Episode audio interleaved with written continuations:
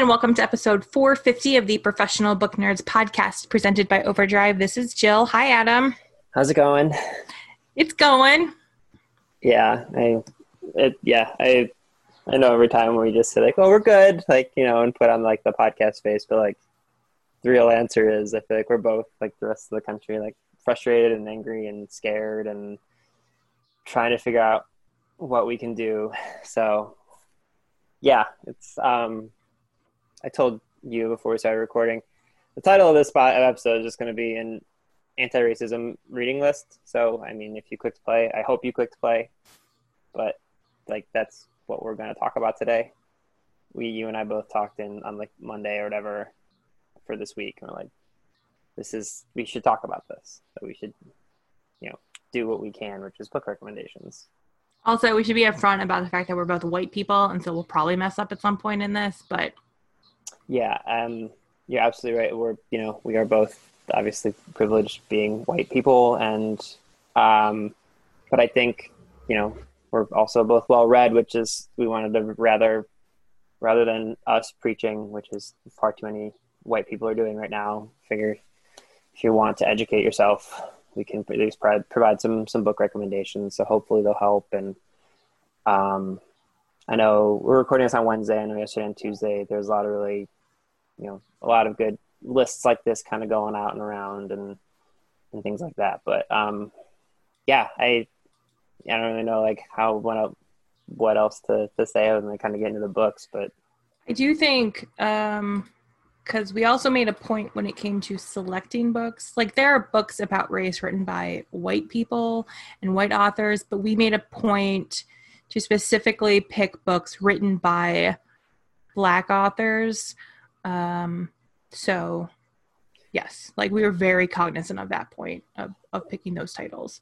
Yeah, and um, a lot of them are going to be nonfiction about things that have happened in, in history and things that have happened in, in recent history. Um, I, I think I might have one or two uh, works of fiction. I'm actually thinking now that they might all be nonfiction. Um, I know mine but, are all nonfiction, I believe. Yeah. So I think I have I have one. Okay, I have one work of fiction. Um, but it's by James Baldwin, which felt like that should be that should be on the list. Yes. Um, but yeah, I you know we we work for a company that is thankfully very appreciative of, of, people, of people's rights and and you know understanding our part of the community. And this is, like I said, we have a little bit of a platform with the podcast, so that's what we wanted to do. Um, if you're looking for additional books after the list here, and they'll all be in the show notes and everything, you can you can email us at professionalbooknerds at overdrive.com. Uh, you can you know tweet us or send us an Instagram message at ProBookNerds. Um, we'll be happy to help you find some more because we I think we both picked six. There's about twelve books on our mm-hmm. list.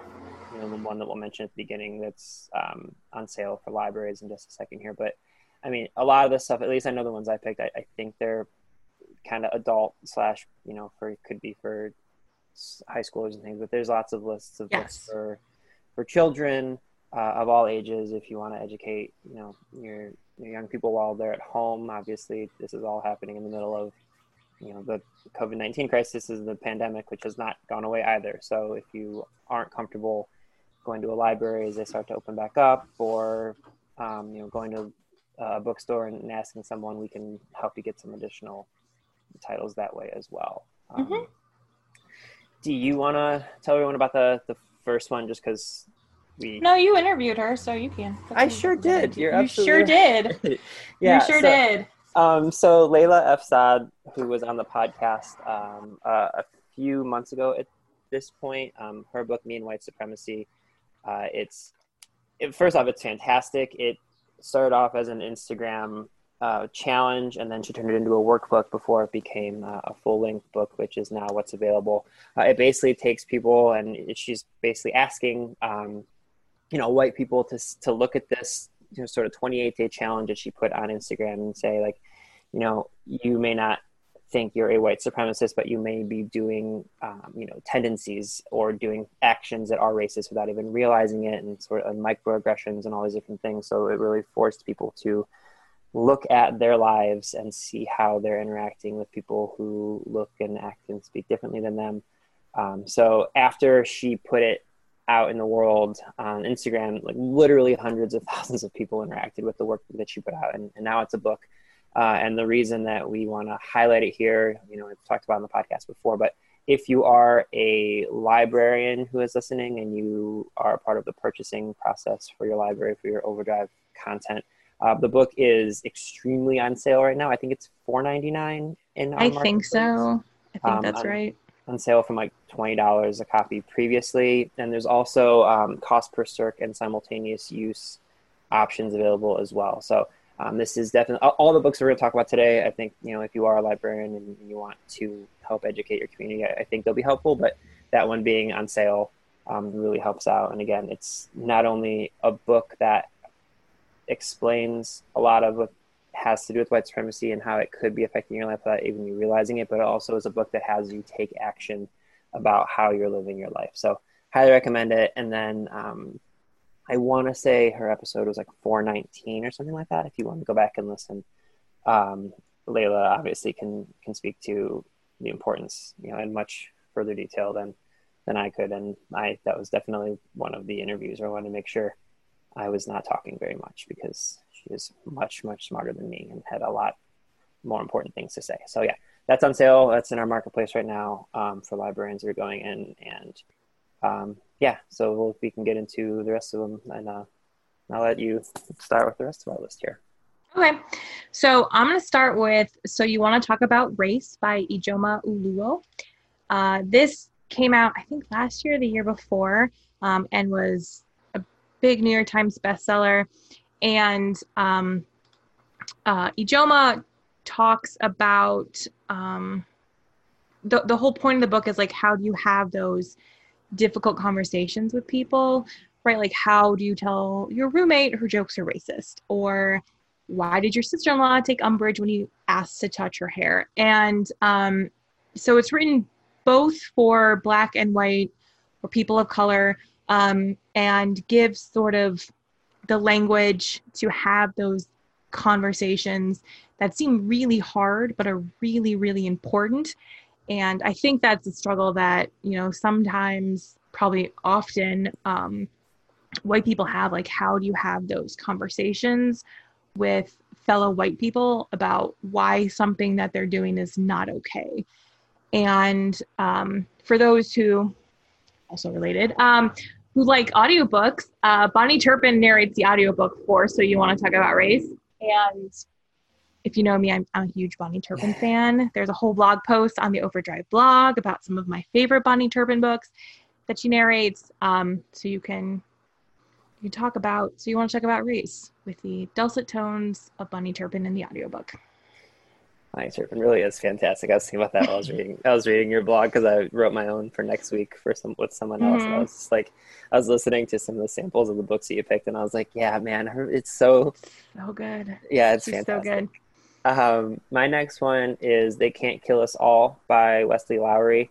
Um, so, this is a book that unfortunately is still very pertinent, but what um, Wesley did at the time that it came out was uh, did a ton of reporting on the deaths of Michael Brown, Tamir Rice, and Freddie Gray, and looked into how the police violence that was affecting America at the time and continues to affect it um, is really something that's been going on for generations. Um, and so there's a ton of interviews in this book. Um, Wesley came here to Cleveland and to Charleston and Ferguson and, and Baltimore.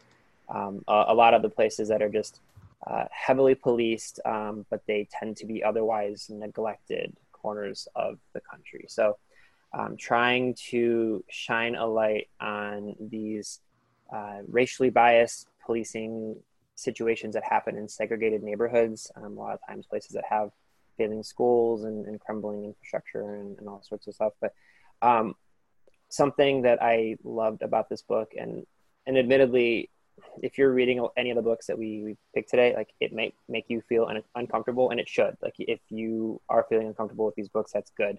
Um, but something that I do like about They Can't Kill Us All is it's not just a pictorial of everything that is wrong and pressing about uh, the country that we're living in right now. There's also some moments of joy and, and happiness that he makes sure to to share about uh, not just the people who lost their lives, but also their families and their friends and, and a lot of stuff. So uh, there's a lot going on in it, and it's really really powerful. Uh, they can't kill us all by Wesley Lowery. Uh, so my next two are somewhat connected, but um, I'm going to start with the new Jim Crow by Michelle Alexander. So obviously, if you've been listening to this podcast for a while, you know that I used to work in a prison and wrote a book about it. We're not going to talk about that. That's not important right now. So, the new Jim Crow, um, however, is about mass incarceration in the age of colorblindness. And I can say that um, when I first went to the prison and started working there, I definitely and I and I when I do presentations on the book, I talk about this.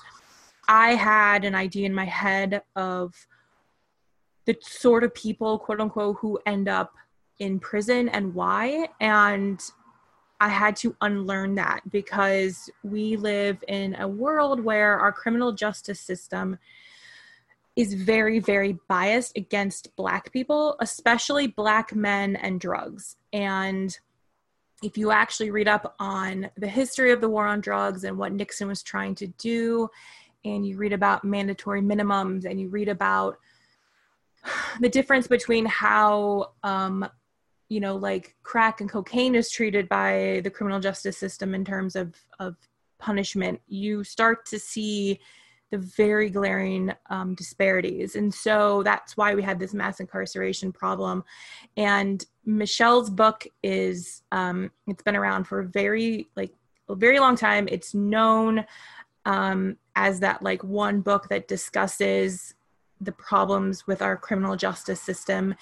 And if you are someone who wants to be better educated on what is happening in our prisons and why, which I think everyone should, because I think it's again one of those things like not a lot of people are aware of, um, this would be the book to read. So that is the new Jim Crow by Michelle Alexander. My next one is For Colored Girls Who Have Considered Suicide When the Rainbow Is Enuf by Ntozake Shange.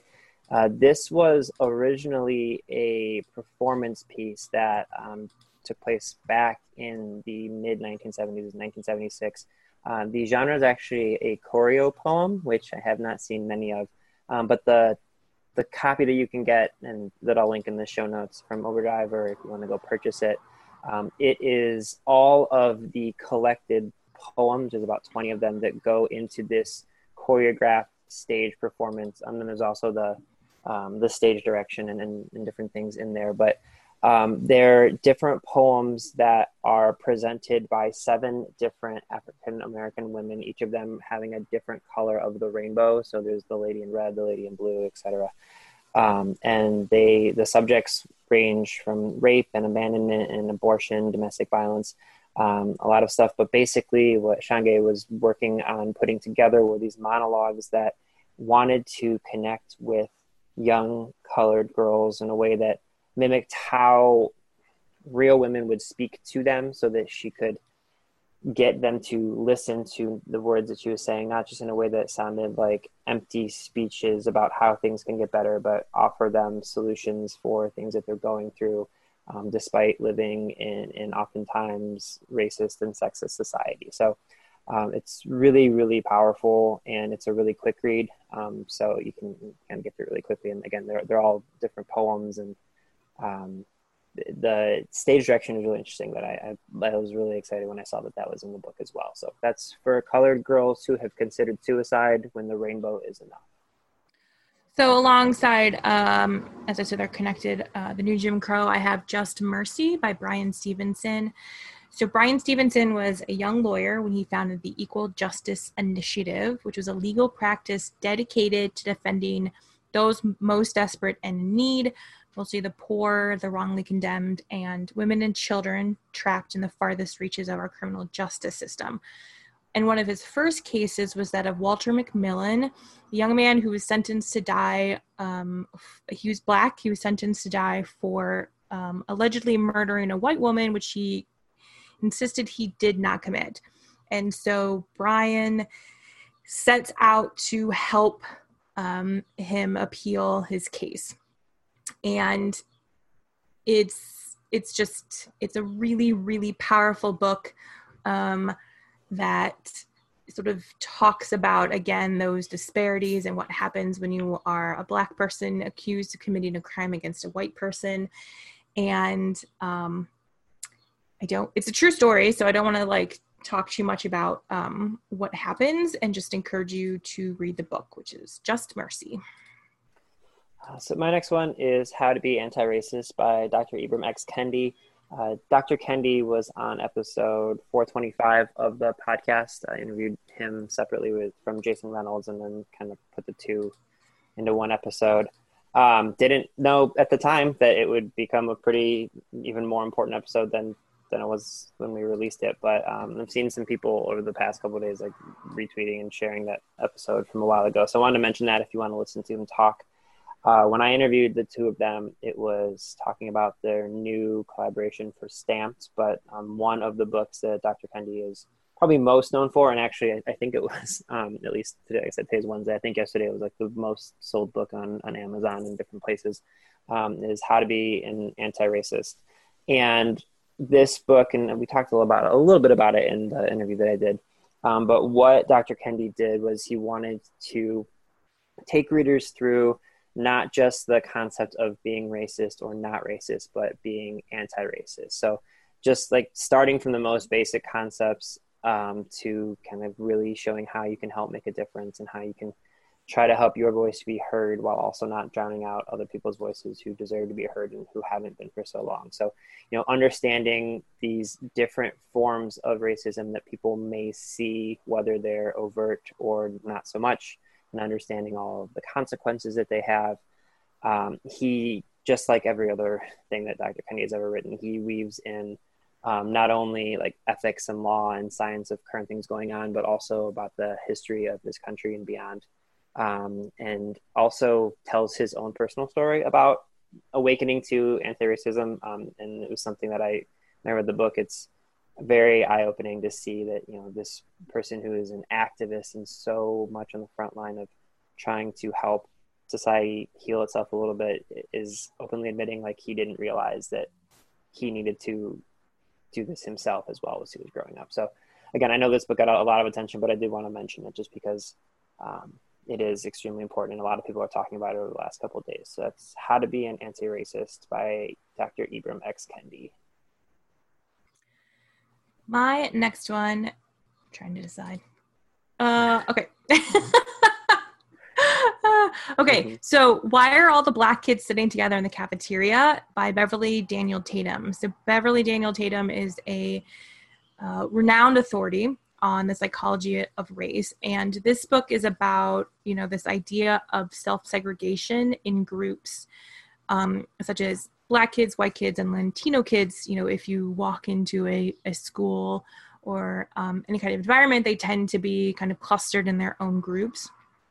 And so she goes into this and um, talks about racial identities and why it's important, but also, you know, having those conversations across racial and ethnic divides. Um, and again like if we're in this world where it feels like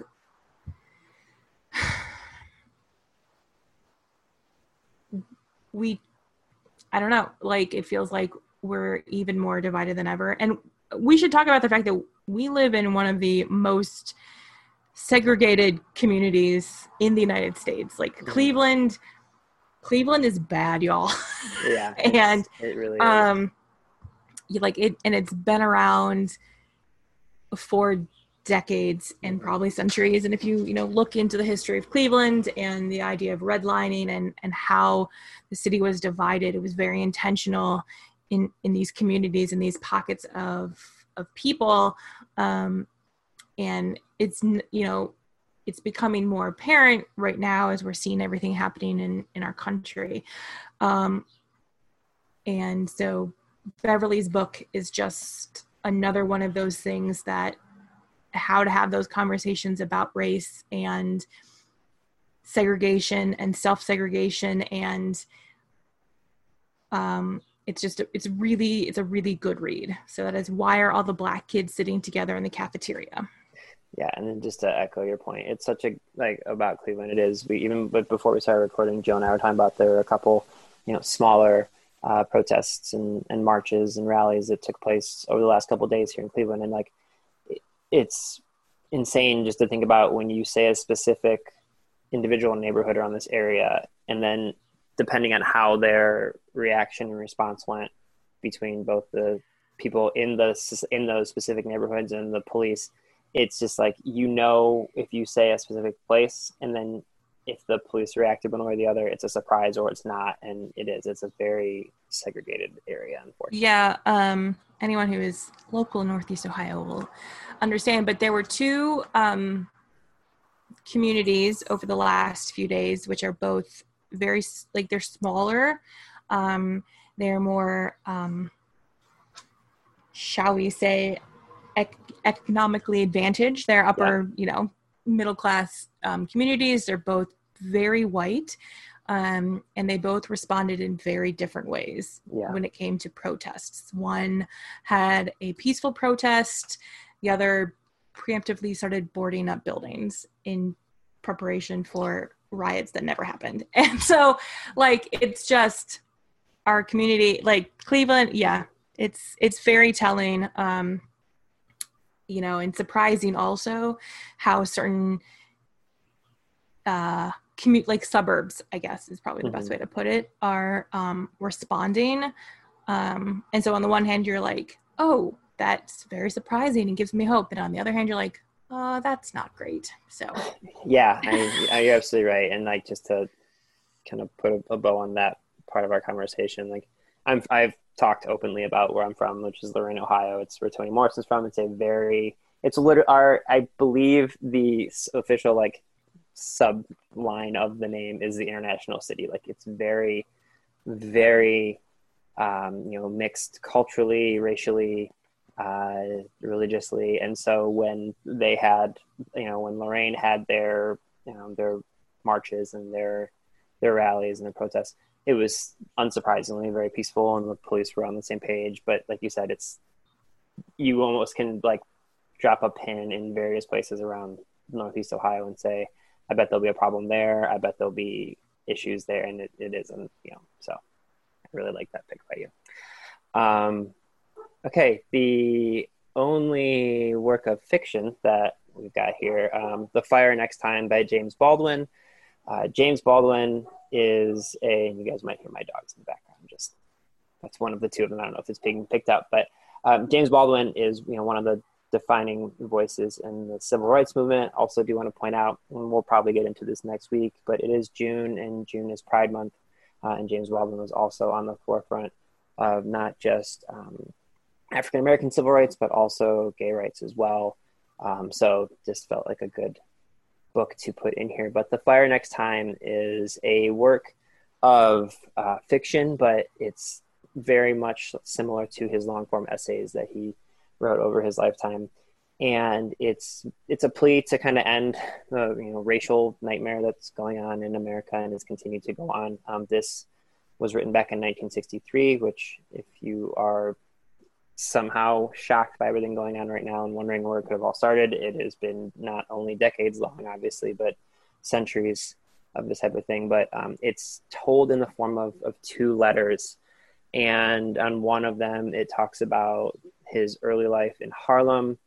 And then the other one talks about basically condemning the terrible legacy of racial injustice that um, has been going on again for for not just years or decades, but centuries here. So, really, anything that you read about James Baldwin will help educate and inform you and inspire you. Um, Go Tell It on the Mountain is probably his most popular book, but I mean, that would be, you really can't go wrong with picking a James Baldwin book. So, uh, The Fire Next Time is the one I'm going to talk about. And then after you go, the next one I have is actually kind of connected to that as well. I saw that with the two names, the title. yeah. Good job. Good job there. Uh, not you, the author, the other author. Mm-hmm. Oh yeah, yeah, yeah. I thought you meant like in putting them together. I was no, like, no, I mean, no, I no. Like, I don't really deserve much credit. I just read the book and liked it. um, my next one is Blackballed by uh, Darryl uh, Pinckney. This is about um, blacks in politics, specifically, you know, this idea of the right to vote. And one of the conversations that is happening forever, but also over like since 2016 and then up until now as we're going is this idea of voter suppression and and whose votes are getting suppressed. And so um, darryl's book is both memoir and historical narrative where he investigates the struggle for black voting rights. Um, going back to reconstruction after the civil war through the civil rights era um, and uh, president obama's two campaigns. And he sort of draws on the works of other scholars um, memoirs and speeches of you know some really well-known black leaders like martin luther king jr and um, stokely carmichael and just sort of discusses what this looks like um, and how and why the the voting world looks like it does right now while also drawing drawing on his own memories of growing up during the civil rights era. So I feel like again, as we're in this position where we have um, another presidential election coming up in a few months, that is really going to be a. I mean, they're all defining moments, but in particular, this one yeah. feels very, very, very important in a way that I don't think other presidential elections have in a in a long time. Um, Blackballed is one of those books that I think will help educate uh, people. I mean, of all races, but in particular whites who don't you know necessarily face this the voter discrimination and the voter suppression the same way that blacks do. So that is Blackballed by Darryl Pinckney Yeah, you're absolutely right. Just like a, a sim- something as simple as how I've never had to think twice about when I drive to where I'm going to vote and I vote and then I drive away. Like that's not how it works throughout the country. I um I, I don't think I've talked about I've talked about this with friends, but um I currently live in the same, you know, white suburban type, not suburban, but um community you do Lakewood on the west mm-hmm. side and I used to live right downtown on um, the in the flats and at the time that i lived there for the seven eight years i lived there uh, now it's all like fancy and gentrified it was not like that at the time that right. i lived there and my polling location at that time was around the corner um, over near west 28th in um, there's no nice way to describe i mean it's it's a very poor rundown black um, housing project, mm-hmm. which I've actually done a lot of research on. Like the history of that particular housing project is is fascinating um, in terms of how it started as like this it was one of the first housing projects in the entire United States after the Great Depression. Like Eleanor Roosevelt came mm-hmm. when it was opened, and now it's like this pocket of Cleveland that people are scared of because yeah. it's just so run down. Um, but it's also poor and black and those are connected because you know whatever anyway so i would go and vote um, in that area and i was the only white person who would ever show up i feel mm-hmm. like because nobody else wanted to go there right you know what i mean like i would walk in there were never any lines and if there were there were other people you know like ones who live in that complex um, mm-hmm. who were black. There were maybe one or two white volunteers, but I would walk in and they would look at me and they're like, "Oh, the voting is down though." Like I didn't even have to tell them why yeah. I was there. Like there was no other reason I would have to be there, and it was mm-hmm. just it was a big reality into, into what voting differences look like compared to where I vote now at a middle school, elementary mm. school down the street where there's a line at the door of white people, and it's yeah. just like that is the reality of of what our communities look like.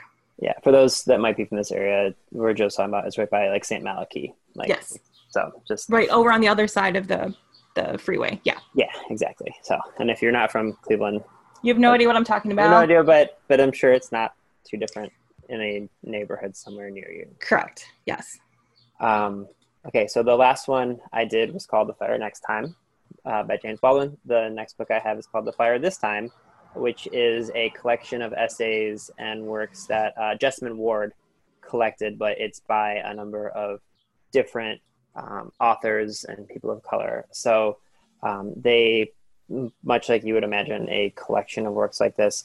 It is a series of essays talking about contemporary racism and you know racial relations and things of that nature. Um, and what they wanted to do was shine a light on a lot of the darkest corners of our history that don't get talked about a lot. And, um, you know, it was envisioned as a response to the fire next time um, to try to show the significant progress that has been made in the 50 years since, you know, James Baldwin put these essays out, but at the same time show how long, how far that we, you know, we still have to come to have anything close to a post-racial society, which, as we've seen this week and, and beyond, we're unfortunately nowhere close. So, um, if you're looking for a nice way to get a series of different people's um, opinions and thoughts and words in a singular book, uh, "The Fire," this time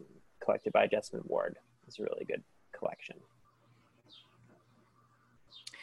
Um, so my next, uh, last one, I guess, is the Warmth of Other Suns by Isabel Wilkerson.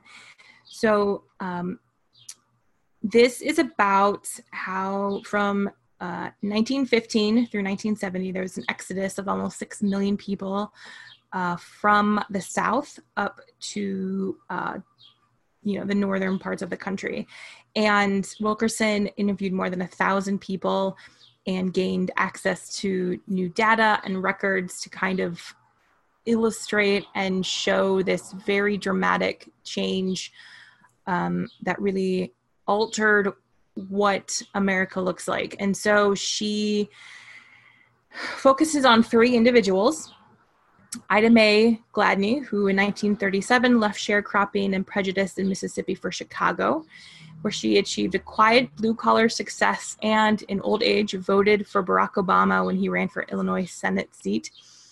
There was sharp and quick tempered George Starling, who in 1945 fled Florida for Harlem, where he endangered his job fighting for civil rights, saw his family fall, and finally found peace in God.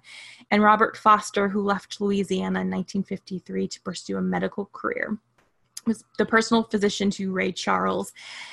And um, uh, which and was like part of this his like whole very successful medical career and so she talks about this just like what it was like making this big migration to this different part of the country whether it was by car or by train and you know creating these new um, areas that have changed. But then again you know like as time has gone on whether what again like what i was talking about like what started as this really positive community have unfortunately because of race in our country um, have become areas that are you know in the description describes them as ghettos and so it's just this it's all it's really all connected it's all connected in a very big way and um so yeah, so that's The Warmth of Other Suns by Isabel Wilkerson.